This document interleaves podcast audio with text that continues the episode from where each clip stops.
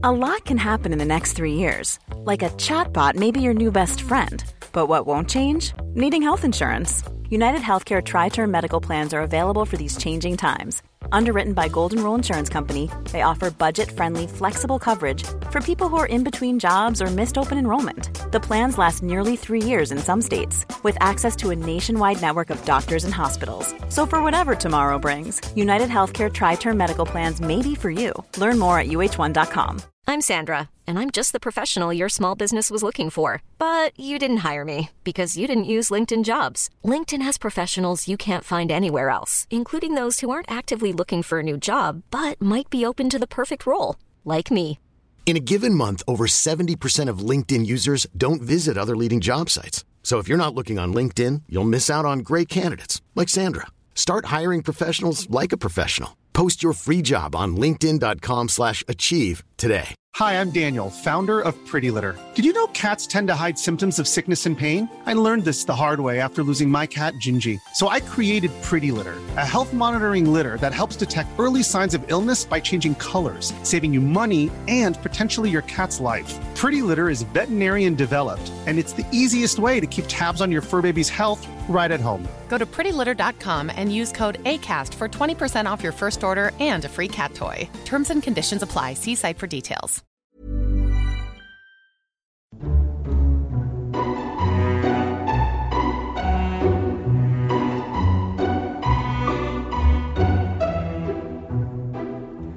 Hello and welcome to Lore Watch, a roundtable freeform discussion about lore and our favorite media. I'm your host, Joe Perez, one of several lore-focused folks from Blizzard Watch, and I've got my marvelous co-host with me today, Matt Rossi. How are you doing today, Matt?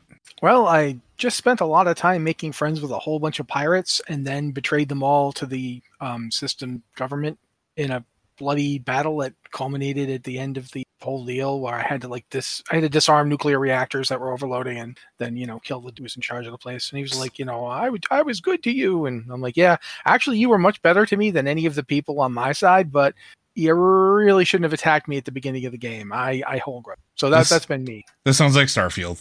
oh yeah yeah Uh, well, I haven't done anything with any bands of pirates, though I have started replaying through Cyberpunk 2077 uh, in preparation of Phantom Liberty, which be coming yeah, out. I, I've got all my stuff saved already. I've got like a like a bunch of level fifties. I've got a bunch of levels indeterminates that are like ready to go. Yeah, I'm set for Phantom Liberty. yeah, I figure once Phantom Liberty drops, I'm going to be doing that for a while. So yeah, I'm trying to get as much Starfield in as I can up front. which is totally fair. And I think I'm going to be. Uh, I started yet another playthrough in Baldur's Gate 3 because I'm a monster.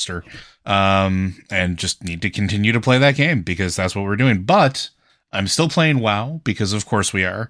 Uh, and we're going to be answering questions. And again, if you have questions for this podcast or any of our podcasts, I want you to go ahead and send them in. They can be about other games as well. They don't always have to be about Blizzard IPs. We do talk them, we do play other games. Uh, so if you have questions about the story of those games, feel free to send those in as well. Uh, you can hit us up at podcast at blizzardwatch.com, singular podcast at blizzardwatch.com. Specify the show that it's for in the subject line, please, so that we can go ahead and make sure it gets to the right place. Uh, and uh, yeah, you can also hit us up on Discord. If you uh, are not a Patreon supporter, we have a Q and podcast questions channel where we do look for questions. And if you are a Patreon supporter, as a way of saying thank you, in addition to getting all of our content ads free and in advance, we tend to look for your questions first in this particular channel. It's the Patreon Q and podcast channel. Uh, you can just basically, you know, do the same thing. Tell us what show you want it to be for, or and then ask your question, and we'll be more than happy to uh, to take them. As a matter of fact, uh, if you send some more in, I would be very very happy. We have, we've we've sort of hit a a lull, and I would like more. All right, but we're going to start with a question from uh, Razorbug or Razorberg. Uh, depending on how I feel like it this week, we're going to go with Razorbug. Now it's time for Razorberg to shine. Uh, hail those what do lore watch. Uh, while I did play Warcraft 1, 2, and 3, and I can only claim to really know any lore from WoW, maybe I was lost in between inserting disc 8 of 16 in my IBM 386. Oh my god, I understand that reference. Oof. Uh, I did. I'm playing Sid Meier's Pirates sometime. It was on one disc, but my God, it was on a giant floppy disk. So, Civ yeah. Civ 4. Uh, if it did make me a th- it did make me think. We've burned through the majority of old big bads from Warcraft past, notwithstanding the void uh, we have to touch on every time. Who, what, a few expansions down the line, would you bring back to be a big bad from deep Warcraft history that we have totally forgotten about? Who would you shock everyone with the reveal of? Our fussing about in Shadowlands and the Jailer's Private Collection gives carte blanche on returning dead characters, so what niche thug would you have come back as Cosmic Threat, and how would you do that? So, I don't know, Matt, what do you think? Blackhand. Explain. War Chief Blackhand. Okay. Rend and Maims Vad. Blackhand, who's the first war chief of the Horde. Blackhand. Bring that guy back. Okay, this is where I am going to encourage you to give more because this is an audio format, and I understand. I'm just. I don't think it really requires a lot of thought. Uh, he is. He is as unambiguous a villain as one gets. In, plus, he's a dupe. You know, he wasn't ever really in charge. He, he thought he was, but meanwhile, the Shadow Council and Gul'dan were doing whatever they felt like in the background, and Blackhand was just like, whatever. I'm gonna go do the various horrible things to do. I don't think he actually talked like that. I'm pretty. He was much more of gruff and orcish, but I, I can't do an orc right now. Um, yeah, I I just think WoW could use a guy who just does the bad stuff that needs to happen in order for the game to proceed. We need the, the horde as we as we have it now has been going through a trajectory that has basically taken it from like the villain to anti-heroes to conflicted to uh, right now still trying to feel out what's going on with the alliance and all that stuff. We could use actual bad guys again, straight up, just doing the wrong thing for the wrong reasons, guys. Um, and gals, yeah, I mean, you know, they'd be helpful too. And I think Blackhand would be a really good pick. He, he's he's malleable. If you bring him back, he doesn't have to act exactly the same way. Being dead for a while does kind of mess you up. Um, and he could come back like he could come back as some kind of Death Knight like thing. Maybe he's you know working for the the the true villain of Shadowlands, the Primus. I don't you know lots of possibilities. But at at his core, Blackhand is absolutely completely uncomplicated. He wants to be in charge. He wants to be powerful. He wants to have a lot of you know sex. Like straight up, he has like you know five kids. Um, he's just he does what he wants to do. He's he's id. He is id unleashed, and sometimes that's good for a story.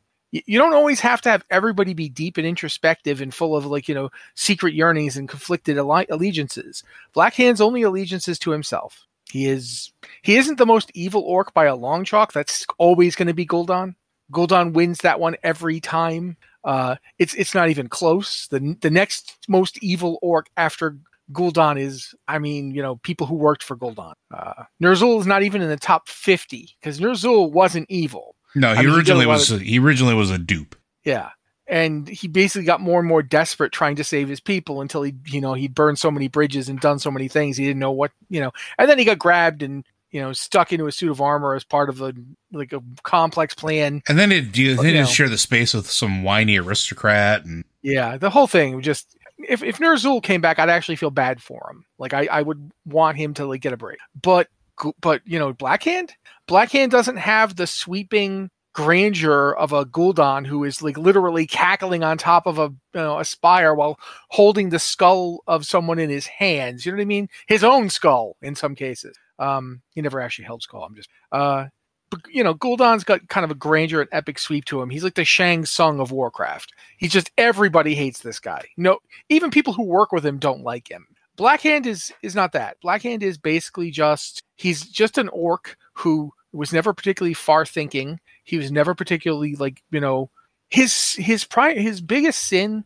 was being war was being chief of a tribe. I'm, I'm sorry, a clan that was that had Orgrim Doomhammer in it, who made him look bad in every conceivable way. Like everything that war that that uh, Blackhand wasn't good at, Doomhammer was good at. Having him for a second in command must have been infuriating. It's like Spock times a thousand. Like Spock is good at most everything, and he kind of makes Kirk look a little weak at times. But Kirk's got his strengths, and he's you know he's he's quippy, and he's you know good at improvisation. There, there's a good teammate there. There's no good teammate with Doomhammer and Blackhand. Blackhand is like inept and short-sighted and a fool and evil And Doomhammer is, is for an orc at the time, noble and thinks about his people first and isn't corrupted by power or bloodlust or actual demon blood. Um, th- there's just there's a story in contrast here. It's it would it's almost a shame to imagine what would happen to Blackhand if he didn't have Doomhammer Yeah. uh, to hate and to to need at the same time because he needs he hates this guy because it makes him look you know he he's constantly aware that everybody thinks why isn't that guy in charge? But at the same time he needs him because he is just not very good at the job. There's there's a I, you could have a lot of fun with Warhammer who suddenly doesn't have that and is like having to come up with his own plans. Imagine if he found out he was actually okay at it. Like the biggest problem was that he just never tried. Yeah. That'd Oh, be yeah. interesting like he'd be Well, didn't going we didn't we kind of get a little bit about that in uh Warlords of Draenor? Well, yeah, but that's Warlords of Draenor, where things are, you know, the, rules, you know, the, the rules don't, don't make sense, and you know everything's made up. Um, We got to see a little bit of it. We got to see Yeah. glimmers glimmers of what that would look like, like what him untethered, more or less, would would what look him like. actually trying would be, Mhm. yeah, like, and he was doing okay. I, you know, he wasn't he wasn't war chief in that version, but you know, as as the head of the, uh, Iron Horde. yeah, no, he wasn't head of the Iron Horde. He, was became the of- he became the head of the Iron Horde at the end, didn't he? When we fought him. Remember? No, no, no. That's that.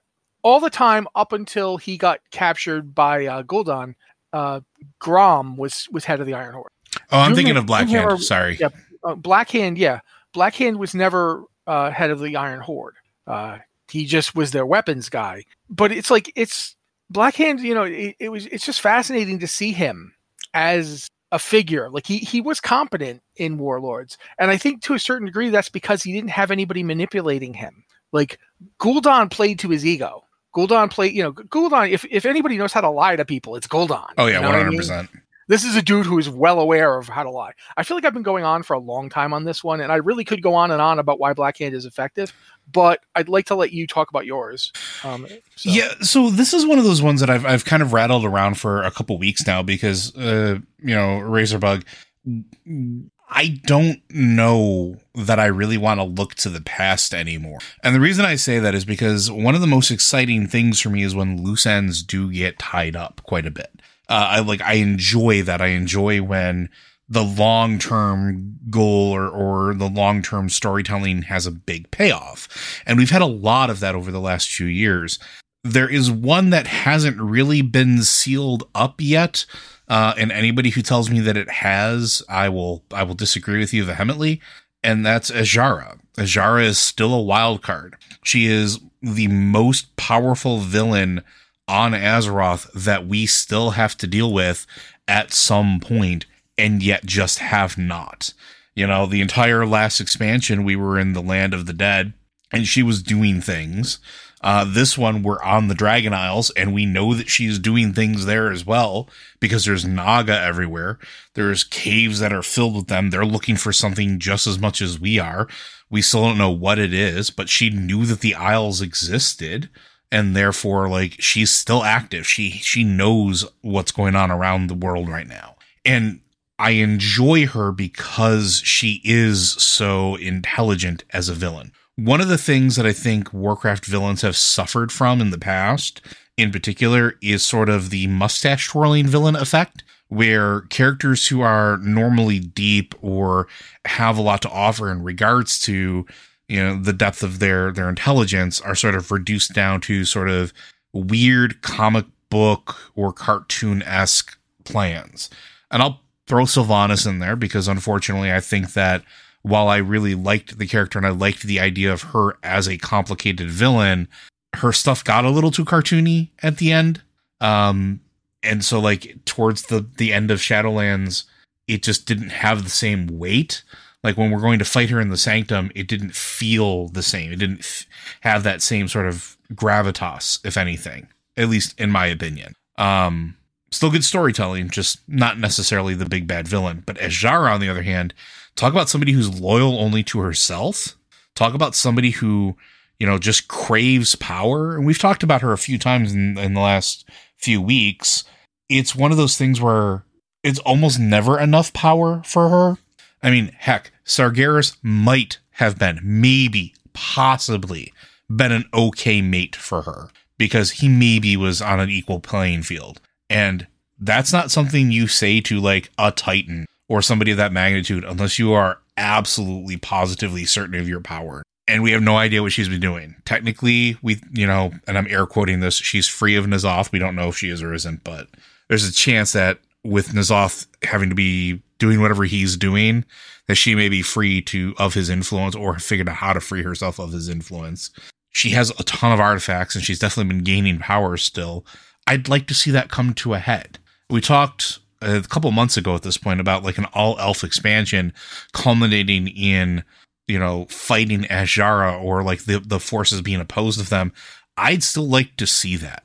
I'd like to see you know the elves being forced to come together and work with each other on a professional level not maybe necessarily like everybody singing kumbaya or anything like that but just like listen we have a bigger problem we can deal with this later but right now she is going to basically destroy everything if we don't deal with it. And i don't trust the other the other races to deal with it because this is this is our problem. We made it. Let's go take, take care of this. I'd be okay with that. The other one that I've been thinking about a lot are essentially void ethereals. We had a little thing with void ethereals back when uh, we got void elves as part of the expansion. Uh, yeah, brief mention of them in the uh, Legion stuff. There's a brief brief uh, mention of them, but when we got there and we got to the the I think it was uh what is it the it's one of the Argus zones, but I don't remember the, the Telogrus Rift or Telogrus Rift, I think it was. Um, where we get there and there's a bunch of void ethereals, essentially the Netherguard, which was led by Prince Durzan, who is attacking Magister Umbric and his followers, trying to transform them into ethereals. We have not talked about that. You can transform other creatures into ethereals? Question mark? What does that mean? What does that mean for all? We know that ethereals transcended into the current form that they are in from their home planet when things went sideways we've never actually explored that process. And you talk about all those the voidy things.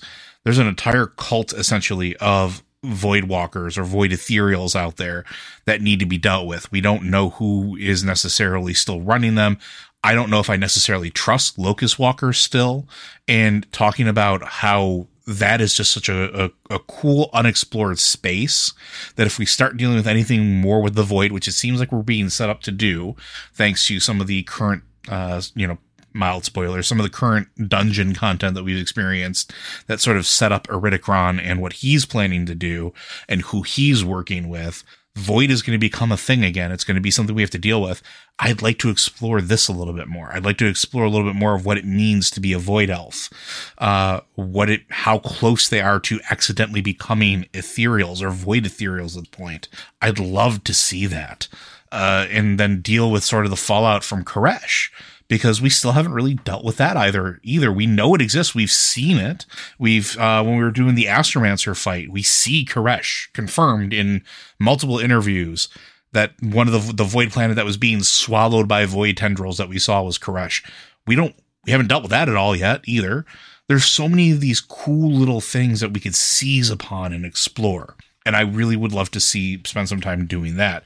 And the last one, and I'm gonna say this because I think it is to me would be very, very interesting. I would like to see alternate Yrel become a big bad. Not because I don't like Yrel, but because it it's a very interesting design space to me. Villains wielding light. I would really like to see how that would work because we keep talking about the light as like this uh, wonderful, like, you know, righteous thing. And Matt and I have pointed out over the years you don't have to be good to wield the light. You just have to be an empty vessel. Even when we're fighting a corrupted uh, Anduin, when he's got, you know, Arthas's soul operating like a control center for him when he's doing the jailer's bidding, he's still wielding the light. He's using the light against us. Yrel is doing this very like fanatic crusade or onslaught that reminds me a lot of the Scarlet Crusade and the Scarlet Onslaught, bring that back at a cosmic scale make it make it so that she is a problem and that we have to deal with it and then deal with the moral ramifications of what that means to all these characters that have seized upon the light as something that means pure holy or righteous or goodness and then how they deal with the fallout of it being used for something awful or for being just something that is diametrically opposed to their moral compass. These, to me, these three ideas are more interesting than resurrecting any past villain we've experienced. And I would much rather start moving in those directions and start picking up those little threads than uh, outside of Azshara because she is just eternally wonderful. Uh, than maybe resurrecting any of the ones that have passed from this world or are gone forever. So those are my picks. I don't know if you have anything else to add to that one, Matt. No, it's going to be Black Hand. maybe maybe Black Hand is a, a Void Orc. Ooh, Vork. A Vork. All no, right. I mean, in all sincerity, I don't think it's going. to. After all that good talk you did, I felt like I had to say something not good, so I did. All right. Well, hopefully that answers your question, Razor. We're going to move on to our next question here. Uh, and this one comes from Cariana, a night elf obsessed, uh, night elf druid obsessed with lore and this podcast. Well, aw, thank you. I'm listening to some episodes from BFA era, and you talked a lot about the Hour of Twilight. I'm starting to wonder, with Dragonflight having the looming threat of Galakrond, what if Galakrond returning is the Hour of Twilight? Deathwing was the catalyst to the dragons returning to the Dragon Isles, along with many other events, and discovered more about Tyr and what he did to Galakrond. The dragon aspects talk about how stopping the Hour of Twilight was one of their purposes, and Tyr raised them to aspect level after Galakrond. What if Tyr knew Galakrond could return? What if, now that we have another black aspect, the Hour of Twilight will begin? What if stopping the Hour of Twilight helps them get their aspect powers back? Uh, forgive me if there's more story about this in game. I'm a little behind the main story points.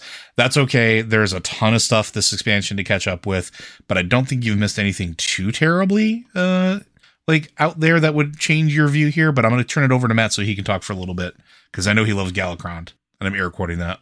You're air quoting Galakrond. That you love it. Why would you? Why would that you, you love Galakrond? You love Galakrond. Um, yeah, okay. who do I who do you actually mean if you don't uh, anyway I'm trying to I'm gonna have just have to move past that uh Joe's weird air quoting why do I don't I gotta think no no no no get on the subject I don't think we've heard anything definitive yet like the only time we've seen much about Galakrond is in the time travel dungeon um there hasn't been a lot of this is what Tyr actually did. Here's the concrete deets. Uh here's you know we, we know that Tyr was doing something with the water from the the font, the font of water that you know is, is currently being used in the the life pools and so forth. He was doing something with that water, and he was trying to like give power to Galakrond, who was the oldest and strongest member of his group, and therefore, at least in Tyr's experimental view, was a good test subject for this possibility to to try and bring order to dragons who are elementally chaotic by nature. Um, clearly Yogg Saron sprinkled some badness juice in there. We, we know that from this expansion. We found that out in old of places. Um, but we don't whatever Iridikron is doing, we don't know what it is. Like he got the essence of of Galakrond, but we don't know how he plans to use that. Like what what what is Iridikron's end game? We don't know. We don't know what he's trying to do. he kind of went to the jailer's school of keep doing your plan, don't stop and explain. Like I'm a little annoyed that these villains have apparently gotten the evil overlord book, and they're like, "Oh right, okay, don't do anything not on the list. Great, I, I can't brag about my plan. Dang, I still love bragging about my plans, but I can't. Not even when it's useful exposition. I don't. So I don't think there's anything that would stop what you're saying from being the case. There's no current thing in game where you're like, well, that can't happen because Galakrond's been converted to the side of good now. Um, man, that'd be a really weird meeting. The the the aspects all standing essentially on Galakrond's back because Galakrond was as big as all of them put together. Like, what do you think Galakrond's mortal form would look like? Would he would he have one of the really weird ones that the the proto drakes are taking? I'm asking you, Joe. I don't, I don't know. know. Like, but but to get back to it, I, I there's nothing in the game that says what you're saying. It couldn't happen. I don't think that's where they're going. That's just not the feeling I get from it that that you know they're going to reveal oh the actual hour of twilight. Now for one thing that retroactively makes the previous thing that they did not seem cool. Like standing and stopping the hour of twilight that was a big victory. It was a it was a you know this is a triumph to quote glados. Uh, i'm making a note here huge success. Then then having it come oh actually no that this is the hour of twilight. That was just the lead up. That was the warm up to the hour of twilight. It makes like not just the aspects themselves but all those mortals that help them look kind of dumb you know and that's that's why i don't think they're going to do that i'm certain they're going to reference the hour of twilight um I'm sure that it it it absolutely plays a role in what's happening now. But I don't think it's just going to be oh, it turned out that you know here when when they set those with the hour of twilight, they meant now because then that just sets up the precedent that when something else bad starts happening, that'll be the hour of the hour of twilight will always be happening in the future. It will always be you know we, we've always been at war with Europa. We've always been in the hour of twilight. So that's my my gut reaction to what you're saying. But in terms of in-game lore, there is nothing technically stopping them from deciding that that would be what they wanted. There's there's no missing pieces that would make it not happen. Yeah, uh, it's one of those things where we talked about. I think we talked about this when we did uh, a talk about the the dragons in general, and we had our, our I think four or five episodes about just dragons. Uh, you can go back and listen to it. The Hour of Twilight is one of those things where it's open ended enough that they can do stuff like this if they wanted to. They could bring it back to, to Galakrond. They could bring it back to the Void and, and everything that's happening now. But my personal opinion is that the Hour of Twilight has already come and gone, right? So the Hour of Twilight was something that was one prophesized uh, and prophesized by the uh, I believe it was the Prophet of Twilight, which turned out to be Archbishop Benedictus, who had made a deal with uh, you know, some old god. I forgot which one, if, they ever said which one it was. Um, well, the ones that were attacking uh, Temple uh, and the ones that were in charge of Deathwing were servants of N'Zoth. So then he mm, very clearly then he would have made a deal with N'Zoth. I mean, for that matter, though, it's not like it would. You know, if if he had made a deal with C'Thun, I mean, C'Thun would is just as happy to make things crazy and, and chaotic as as anybody else. Like if you've watched, like you remember when we were actually doing during Cataclysm for that matter, um, Cho'Gall was invoking C'Thun the whole time. Like you know, the master he was talking about was C'Thun. It wasn't yeah. Well, and plus the interesting thing is, I, and I still think this is the case. I think Archbishop Benedictus started his descent into madness uh, way back in original WoW when we brought him the cursed eye of Paleth and he cleansed it. Oh, and I'm air quoting cleansed it uh, when we got yeah, it out of yeah. we got it out of Razorfen Downs because well, I mean, it's a cursed eyeball. It could be N'Zoth. It could have been C'Thun. It could have been, uh, could be a number, number of things, but I'm sure that started. Regardless, going back to the Hour of Twilight, the Hour of Twilight is. Oh, dude, dude, you gotta stop. I'm sorry. But you just made me think of something. Go for it. Razor Razorfen Downs. Yeah. Razor Razorfen Downs was, there was, there were like a ton of un- uh, undead attacking it. And so they were making deals with elementals, right? Mm-hmm. To try and to stave off the undead. Uh, and what was showing up, what kind of, you know, besides elementals, there were also twisted, you know, uh, creatures and the the the big monsters, right? Yep, there were the big monsters. There's also a plague going on as well. But I mean, like the big pig monsters. They they they, they had giant pigs as well as you know the other stuff. Yeah. Or I think I think it Downs a crawl. It doesn't matter. They're both basically and the Quilboar. This is the Quilboar tribes, and they were ta- ta- they were ta- tapping into Agamaggan. Uh, yeah, and that just made me think of Razorfen Downs. And that made me think of Black Fathom Deeps, where the Naga are. And this is right around the same time, whilst uh, you know, the old gods are, you know, corrupting places all around. There's actually a place in um the Barrens. Oh man, I can't remember the name of it. The Wailing Caverns? Yeah, the Wailing, yeah, Wailing Caverns. Caverns. Wailing Caverns has the same problem as Black as uh Black Fathom Deeps does. It has Hydra. And Hydra are sacred to the old gods because of Y'Shaarj. Mm-hmm who was the one with all the heads. Mm-hmm. And so looking at Razorfen Downs, looking at, at you know Razorfen Kraul, looking at the you know obvious old god corruption that's taking place and and opposing the the necromancy deal, and then you look at Black Fathom Deeps and Wailing Caverns where there's hydras everywhere, and how far away is Wailing Caverns from Razorfen? It's just on the other side. Of, it's just on the other side of the Barrens. So I'm I'm starting to wonder. You you remember like the last time we were talking about the the the old time theory about there possibly being you know five old gods in total and the the map people keep drawing and so forth. Yeah, of course. What if it's not that there's five old gods like a, there's one we never heard of? What if an old god we have heard of is going to come back? Well, I'm confident. And I'm confident that that will happen. No, but the one that will be coming back, it's entirely our direct fault because he was killed, air quotes, but his heart was kept buried. And then his heart got out and was being used by an orc war chief. Yeah. Over in, you know, Durotar. And then we destroyed that apparently, although we don't know how we did it. Like there's nothing, there's nothing when you interact with it, it it melts into goo, and there's nothing about how that happened or what you did to it, if, if anything. And now you've got those hydras, you've got the corruption. What Kalimdor, the part of Kalimdor that is the Barrens and that whole region, it's it's on the coast. It's towards where the the Well of Eternity would have been. You know what I'm saying? Mm-hmm. And what is the Well of Eternity if not the essential murder site of Y'Shaarj? It's where Y'Shaarj was killed. Like we, we, we know about Y'Shaarj because the Sha are all over the uh, all over Pandaria, but Pandaria is not the only it's not the only place that was touched by the Well of Eternity. The Well of Eternity touched every part of Azeroth, and it was it was Y'Shaarj's death place. And yet we know they can't actually die. They're like the Titans that way. They can't go to the Shadowlands. They don't have an existence that allows them to be part of the cycle. They even they talk about cycles a lot. Five torches, you know, five lanterns to light our way. Y'Shaarj was stuck in the earth, the the the, soil the, and the rock of the world. So much so that when um, tried to pick him out of it, he just ripped him into pieces, and those pieces fell everywhere. I remember we were talking last week about how those world trees were being used to try and purify it, Mm-hmm. try and clean it all up. What if the, the thing Il'gynoth was trying to be was the way back for Y'Shaarj as a tree? Because it had deep roots into the earth and it was ripped out of the ground. He's trying to, you know, the, the, the old gods are like literal corruption here, and hydras are sacred to them, and changing things is sacred to them, and all those dungeons are like right near each other. Razorfen Downs and Kraul are like r- just across. Like I think it's like a, like you get on your horse, you ride for like five minutes, and boom, there's the other dungeon.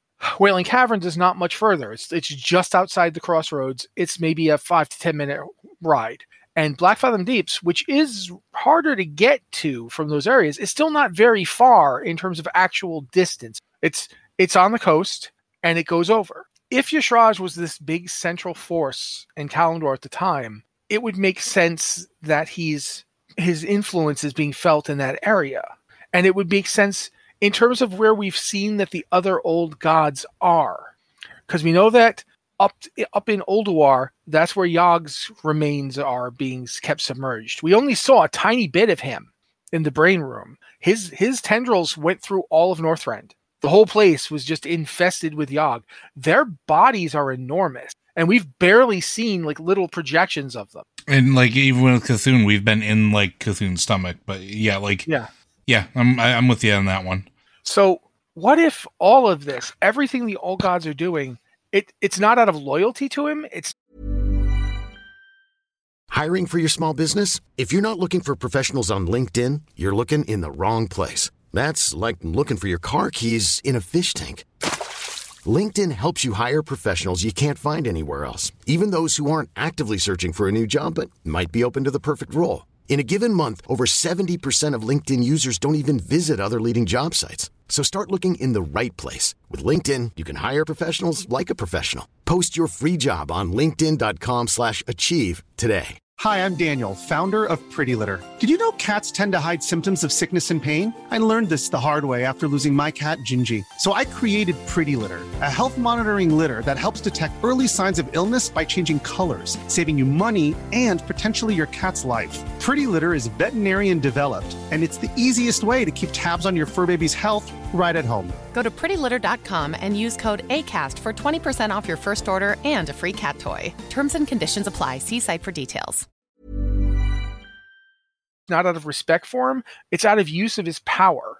The last time they fought the Titan, they lost because Y'Shaarj was basically in charge and he wasn't capable of leading a defense. At least in the uh, the other old gods would probably think so anyway. But his power was undeniable. He was more powerful than any two of the others. And that has me thinking about everything you just said just made that pop into my head is that that idea of wait a minute, this is all in Y'Shaarj's territory. Like we know where C'Thun was, he's down in the south, right? Right. We know where uh Yog was, Yog's up north. We know where N'Zoth was, he's essentially over in what's now ocean. You know, N'Zoth's region is part was in the places that got subducted. So he was underneath the Night Elf Empire the whole time. He was underneath the original Kaldorei Empire, the one that was led by Azshara. That's why he contacted Azshara because she was right there. He was just biding his time, and that makes me think. What? Remember we talked last week about the what the golden eyes signified, what they meant, and how they might come to be. Like, is is that you know? Are you hearing the whispers of Azeroth? N'Zoth would be. He's he's listened to the whispers of Azeroth before. Hell, his entire plan in Battle for Azeroth was to use the Azerite to sow chaos. Right. Mm-hmm. The Azerite is literally it's it's it's Azeroth's blood, but Azeroth isn't like a it's not like a physical baby the way we were describing it. That's that's a metaphor for what it is. The azerite is power. It's it's usable by anybody and it's certainly usable by the old gods. In fact that's why they were sticking themselves into the planet. They were feeding on it. I mean, we talked this about the uh, Kaja'mite and the goblins and the trolls and the effects that Kaja'mite was having on the goblins and how the goblins were initially created by of all people Mimiron and Mimiron was a Titan construct, but one that had gone completely off the rails when he died and was recreated in a different body. And that means, remember, we were talking about this. We were talking about the whole idea of, you know, they can, you know, they can bring something forth from the dream into reality, right? The idea the old gods might be trying to learn that trick. Well, what if that's all the reason that Mimiron's attempt to create goblins as a as a servitor race was corrupted by the old gods? Because we know it was. Maybe that's why. They wanted to learn how Mimiron did it. Why was Mimiron still here? And it all comes back to they want to use it on Y'Shaarj. They want to bring Y'Shaarj back, not to lead them, but because he was so powerful that it took Aman'Thul himself to kill him. Yeah, and I mean, I think part that that's always been part of it is that they. I think there's always been a plan to try to bring Y'Shaarj back. Um, now looping back to the Hour of Twilight thing, just to, to well, that's my thing is I think that the Hour of Twilight that was I think there's a way to make the idea that the, the Hour of Twilight. I don't think you want to erase the Hour of Twilight or say that wasn't really the Hour of Twilight. I think, however, you can make it work narratively by saying it, the Hour of Twilight was always intended for you to solve it. Yeah, so that's that's kind of what I was. That's kind of where I was going with it. Is that I think eh, the idea of the word Twilight, I think, is intentional, right? Because what is Twilight? Twilight is the light of the sky between full night and sunrise or between sunset and full night. We've been always looking at it from the sunset to full night. But what if it has nothing to do with that? What if it has everything to do with that the the night the time between full night and the sunrise, which is essentially that cycle of rebirth, right? It's this idea of reconstruction or rebirth. That's usually what dawn means. And it doesn't necessarily have to be limited to uh, what we've already seen. Now, I think there is some aspects that were already, and we've talked about this before, where I think there's some symbolism because of how it was described and how it was prophesized. Because yes, it was prophesized by somebody who served the old gods, but then also the dragons had visions of it. Because like Ysera saw this in her dream, and yes, we can talk about the Emerald Nightmare and how the dream was being corrupted, and that is certainly an aspect of it. But everything was was that we saw in there was taken as very literal and i don't know necessarily that it needed to be. Um but we talked about this before where a lot of the stuff that was prophesized or at least said that was going to happen kind of already did right? Like we've Ysera's death basically at the hands of her own power. That happened. That legitimately happened uh, Neltharion dying, uh, his carcass impaled upon Wyrmrest Temple. While his carcass wasn't on Wyrmrest Temple, he sure died in that assault. Uh, we sure finished that fight, which started there, uh, and took it down to the Maelstrom and and beat him there. All of these, th- all of, of, sorry, go ahead. Well, we were talking about this before. You have to kind of look at it from the perspective of the way the old gods handled the, the word truth. Yes, I was just going to, yep, that's exactly where I was going with it. Please continue. Well, there's that whole concept of the best liar is somebody who never lies to you. Mm-hmm. Um, the old gods don't lie. The things they say are true. I'm, I'm now I'm air quoting, but they're not true in a sense that there's no intent to tell you a falsehood, but there is every intent to lead you in a direction they want you to go. Um, to call it manipulative is kind of an insult mm-hmm. because they're this they're far beyond manipulation. They're straight up into mental mind games you know they're they're messing with your heads like literally they are messing with their heads and the heads in question are every head every every body everything that could possibly be of use to them in their goal is gonna get used. hmm So yeah, I I don't think that the hour of twilight like it's not still the hour of twilight, but I do think the hour of twilight was exactly designed to to lead us to where we are now. Well, yeah, because I was going to say, 'cause they think about think, think about the time. Well, I was to say, think about the time we're in right now. What is happening? Yeah, The I the mean lots of things happen. Go ahead. the dragon aspects are being reborn, right? Essentially, they're getting their groove back. That's sort of the whole point of this expansion. Maybe not as aspects because we haven't finished the expansion out, but they're regaining their sense of self. They're they're they're taking up their mantle. But that seems to be the theme is this theme of rebirth, and uh, we're kind of already there. All these things that were prophesized happened. And what does that mean? What possibly could that mean for the future? But I think you're onto something, and I think you're right. I and what I'm saying is like I agree with you that I think Ya- Y'Shaarj is sort of like the next logical um I don't want to say investment, but if anything was going to come back or uh you know if anything was going to be reformed, I think it could be Y'Shaarj. Maybe not necessarily as Y'Shaarj. Yeah, You maybe they're not going to bring him back because you can't. But, But they're going to to the Shah and but use them for something or something. I don't know. or N'Zoth being gone through the reorigination process and having those very deep roots from Yasharaz that got left behind to uh, sort of build upon, maybe N'Zoth isn't the smallest one anymore. Again, consequence of our actions. Yeah, it, there's lots of ways you could go down. It could honestly, Il'gynoth was called the Corruptor, hmm and we also know that the G'huun, who is the creature that was created when the uh, Titans were were studying the old gods, G'huun was like a disease, hmm like an actual disease vector, because corruption and spreading are things the old gods do. I may am phrasing. It. Uh, I just I just find myself thinking about this, like in terms of what's you know, the whole idea of the thousand truths is to use information not to like lying is easily dismissible.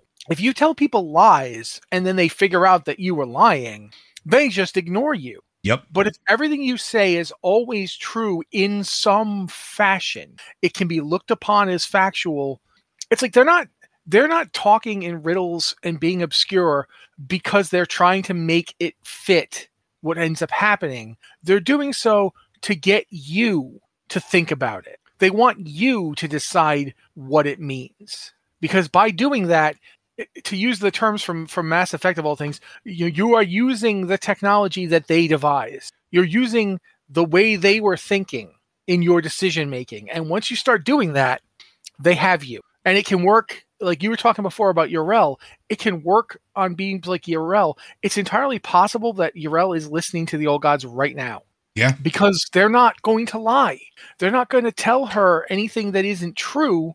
And we've already yeah. seen again, our, Archbishop uh, Benedictus is a great example. He was still able to wield the light as well as the Yeah. void. Absolutely.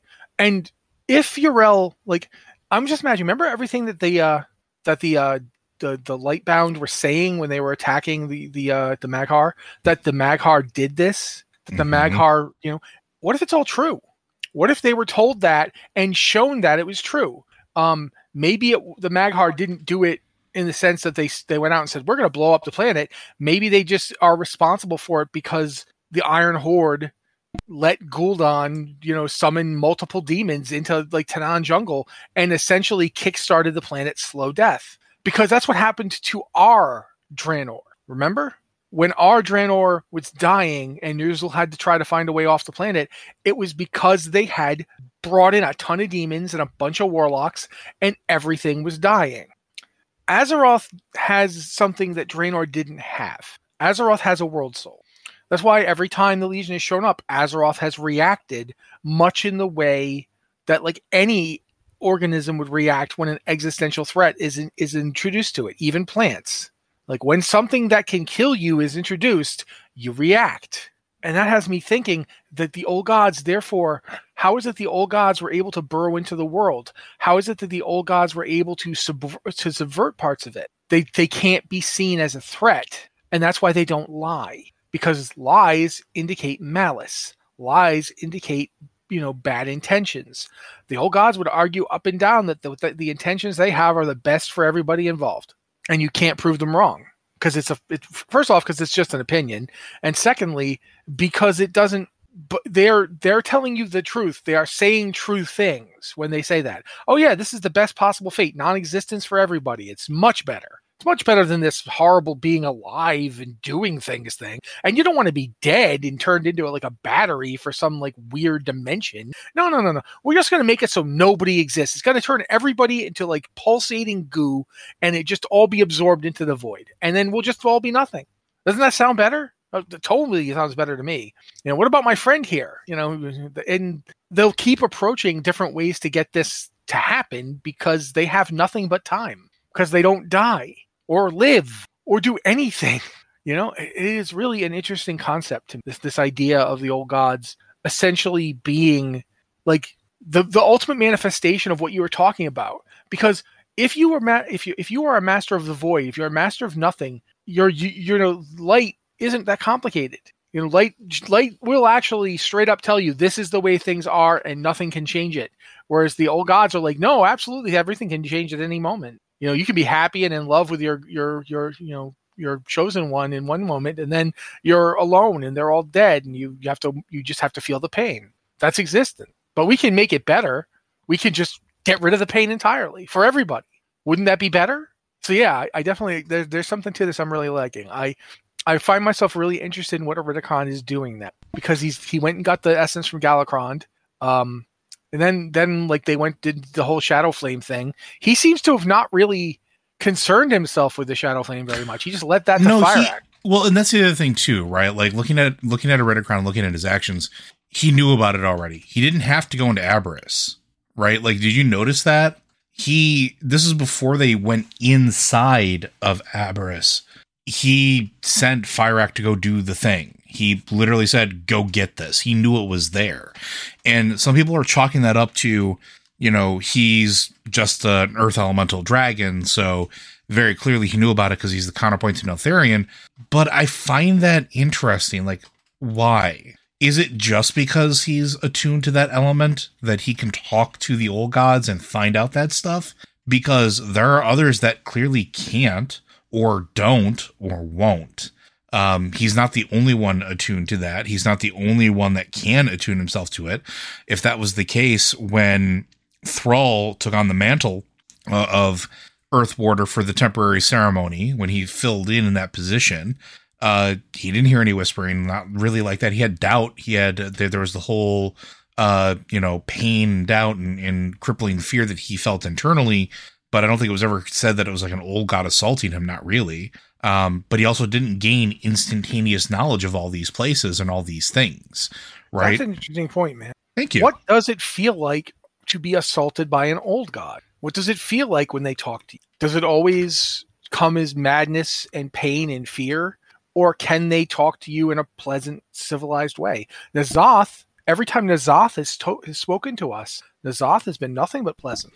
Well, there's been exceptions where he flexes power. Yeah, like, but he starts off diplomatically. When when he first tells you about how he's chosen you like he's if anything there's an alienness to him. He doesn't feel like he's a real good buddy or anything but he does feel like he means what he's saying yeah which which is true and, and that but that's not also the point that i'm trying to, to no, no, no, go here. ahead with your point i the, just i just want to come back to that that whole idea of like what might be a terrifying ordeal for one person could actually be just like Thrall didn't have time to recognize that the old guys were talking to him because he was barely in the job for like five minutes. Which is fair, but also Iridikron doesn't seem to be going mad, right? It's just it's the idea of was there an exchange of information or I, yeah, oh, that's or or, I, or if ahead, there wasn't an exchange of information, what if it's something he just gleaned and something he knew about without their intervention because he's seizing power essentially Mm-hmm. Um, or was it Xal'atath that reached out to him? Because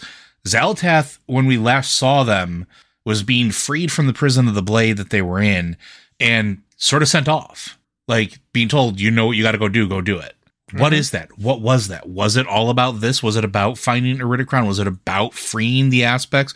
Is Xal'atath or the the aspects the um uh the primal ancients the primal incarnates um is is Xal'atath the one that showed up in the Titan facility? Because very clearly that does not stop Xal'atath anymore, and we know that Void can reach those facilities because its order not not not direct, that really drastically opposed to Void in that No. they didn't really care about that containment of it or prevention of it getting in.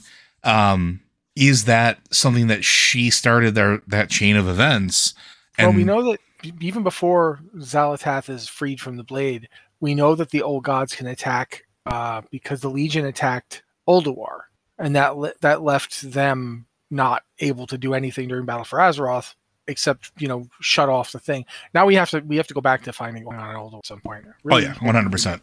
But you, you got me thinking though what if the thing here is that what seems to us when looking at it from Neltharion as madness as as he he went insane what if that seems like Iridikron's getting saner because you just pointed Mhm. out void isn't opposed directly to order void is opposed to light Yep. those are the cosmic forces in opposition void can impose order on you to get you to do what it wants And this has been something to- he's been doing for a while from the description of it. Like yeah yeah, Alexstrasza and uh, why can't I never remember the the ice primal incarnate's name? Yeah, Vyranoth. uh, uh, even talk about like you know these are his dark biddings. These are the deals that he's been making for for you know eons or whatever the case is. Like if you only knew the truth of the deals he was making, it's like so was he already tr- like in bed with the old gods and void beforehand?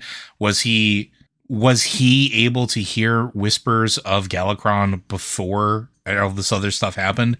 Because again, Galakrond is a wild card here yeah, we don't know how the rest of the dragons reacted to it outside of fear. And we do know that Galakrond was eating uh, the dragons and spitting out necrotic babies, essentially. And those undead, weird necrotic babies were going through and just murdering dragons. And after everything was done, when he was put down, what was left behind? We see a little glimmer of that in the dungeon, though, too, right? Like we fight essences of his corruption. We fight bits of him that aren't necessarily bits of him. And and here's an interesting thing. Those bits jump into the corpses of dragons and then use those dragons. Those- yeah. Well, what did we find out at the end of Shadowlands when uh, Calia Menethil was talking to the uh, person from Plaguey Place? Whose name is escaping me at the moment. We find out that necromancy isn't powered necessarily by quote unquote death. Mhm. Like there, you know, necromancy is literally just using magic to, you know, blur the line between living and dead. And any form of power can do it as long as it knows how to. And that's in part because of what Calia herself is. That she is the, she is basically a, an undead, but not a forsaken, but an undead powered by the light. The light is keeping her animate, and the light seems to have no trouble with that. The light doesn't balk at it. The light isn't like, ooh, this is oogie oogie bad. The reason that Zeliek's light burns the Forsaken is because the power that is animating the Forsaken is what? It's death magic. Yep. It's the power from the Shadowlands. Yeah, and the interesting thing with Thalia is like she's more akin to a light forge than anything else, really. Yeah.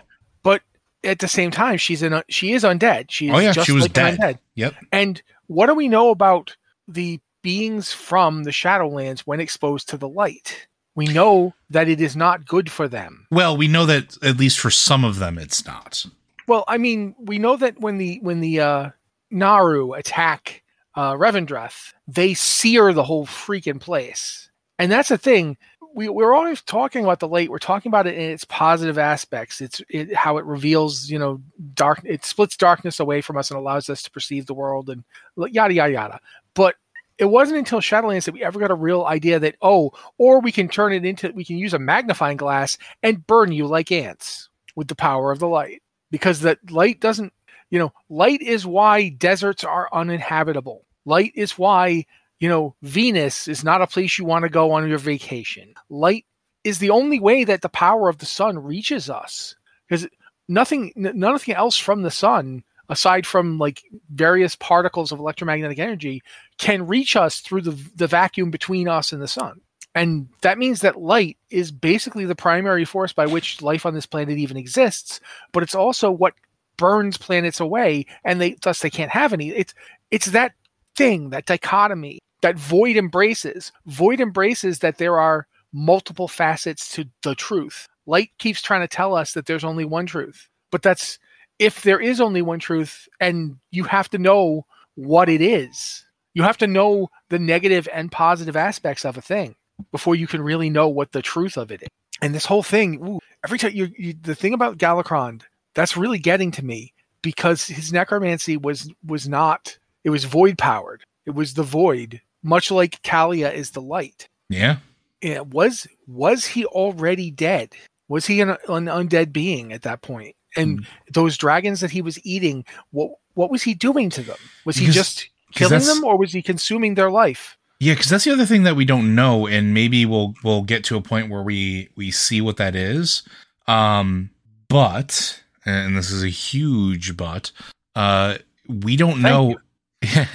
we don't know that when Tyr experimented on Galakrond, if Galakrond was alive. We know that he, or, or that he didn't die first, and that's what they had to do with the corruption of him.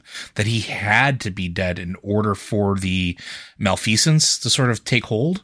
Um, because again, he's essentially being infused, and even if he drank from the corrupted font, if he's alive, would that have made him an undead monstrosity? Would that have made him essentially Plague V 1.0? Because that's what he really was. He was the original Scourge. Well, he yeah, it, it, and it's you can make an argument that all the undead that we see on Azeroth that predate the scourge might be because of him. And because of essences and pieces of him left behind throughout the world. Yeah. As you said, as you pointed out, they jumped into dragon bodies, but where there weren't dragon bodies, were they going to be like, "Well, I'm not going to jump into some elf. That's Um, ridiculous. I'll just wait here." Or maybe they did. Or maybe Yeah, they maybe they did. maybe maybe they're the source of the actual uh, gnome leprosy. Um, maybe they're the source of some of the original mutations of the trogs. Um, maybe which maybe trogs started as uh, we we know that they're they were supposedly a variant split of the of the earthen race.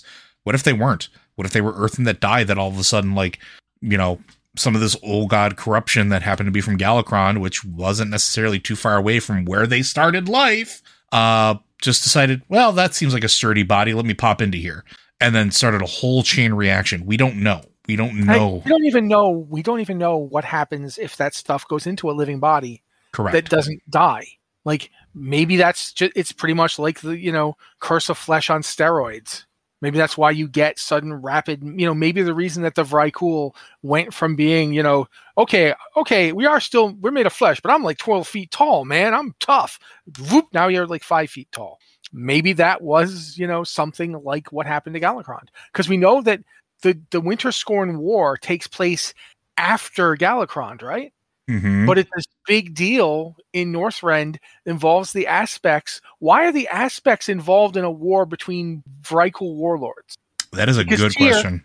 Tyr asked them to because the Winterskorn were somehow working for Loken. Because we do know, because we know that the Vrykul, at least some some of them, were all about Tyr's life, but Mm-hmm. apparently, but not all of them apparently. No, we know some of them were working for Loken. Um, he was the, he considered he was calling himself the Prime Designate. Uh and there were some Vrykul who were like, you know, the Titans can't be trusted. They've turned their backs on us. So there's a lot of options there. But just think about the fact that the Winterskorn first come into prominence. They're working for Loken, and what are they doing? They're riding on proto drakes. hmm And that's apparently a big enough deal that the aspects get involved. Like, what if the Winterskorn War is nothing more and nothing less than, from the dragon perspective, it's the original war with the proto drakes? And part of that, I think, might filter into some of the hatred that the uh, incarnates feel towards the dragonflights as well, potentially, because we still don't know if subjecting themselves to the Titans experimentation is the only thing that they're mad about. Because some of the things that have, have hinted, or, or at least that they've said in cinematics or in exchanges, uh, especially levied at Alex Alexstrasza, is your decisions led us here. You ruined our people, essentially. Um, and it never explicitly says only because you accepted the Titan's gift, but also because the Titan Watchers maybe waged war with the dragons involved in them and force them to sort of almost enact their own civil war at the very beginning. Like there's a lot of stuff there that is just awful. I mean, it is there's a lot of potential for for reasons why. Uh I guess you could say, but wow, we've we've kind of gone all over the place on this one. So it's what you come for, folks. It's true, but I don't know if there's anything else to add to it. How about uh, how about you? I mean, there, we, we could keep going, but you know, we should probably let it go because it's like almost five thirty. Yeah, I think we're gonna call it there, folks. Blizzard Watch is made possible due to the generous contributions at Patreon.com/slash Blizzard Watch. Your continued support means this podcast site and community is able to thrive and grow. Blizzard Watch reporters enjoy exclusive benefits like early access to the podcast, a better chance at having your question answered on our podcast with a Q and an ads-free site experience. Again, if you have questions for this or any of our podcasts, be sure to send those into podcast at blizzardwatch.com. Uh, if you can't hit us up on email, hit us up on Discord. If you are a Patreon subscriber, please go ahead and hit us up in the Patreon Q and podcast questions channel. And uh, yeah, just, you know, let us know how to say your name. Uh, if you can't support us on Patreon, don't want to send us an email, you can also send in questions to the Q and podcast questions channel. We will look there as well. Uh, and yeah, just kind of help us out there. More questions mean more gooder. Uh, but I think that's going to do it. We're probably going to have some wild tinfoil hat episodes coming up in the near future because I think Matt and I are both uh, starting to spin a little bit, and I think the walls are going to start getting the uh, the pins with the red yarn going through them pretty soon. That's that's primitive. You should use a, a whiteboard. Yeah, but I just I I'm, i want to reenact the Charlie Day. I know you. I, I, I, am very much tactile, but I, I'm all about like if if I could, I would just have it be like an entire wall of screen.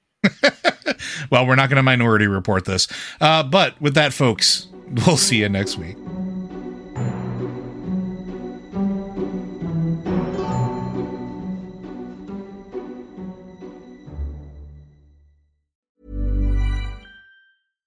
Hi, I'm Daniel, founder of Pretty Litter. Cats and cat owners deserve better than any old fashioned litter. That's why I teamed up with scientists and veterinarians to create Pretty Litter. Its innovative crystal formula has superior odor control and weighs up to 80% less than clay litter. Pretty Litter even monitors health by changing colors to help detect early signs of potential illness. It's the world's smartest kitty litter. Go to prettylitter.com and use code ACAST for 20% off your first order and a free cat toy. Terms and conditions apply. See site for details.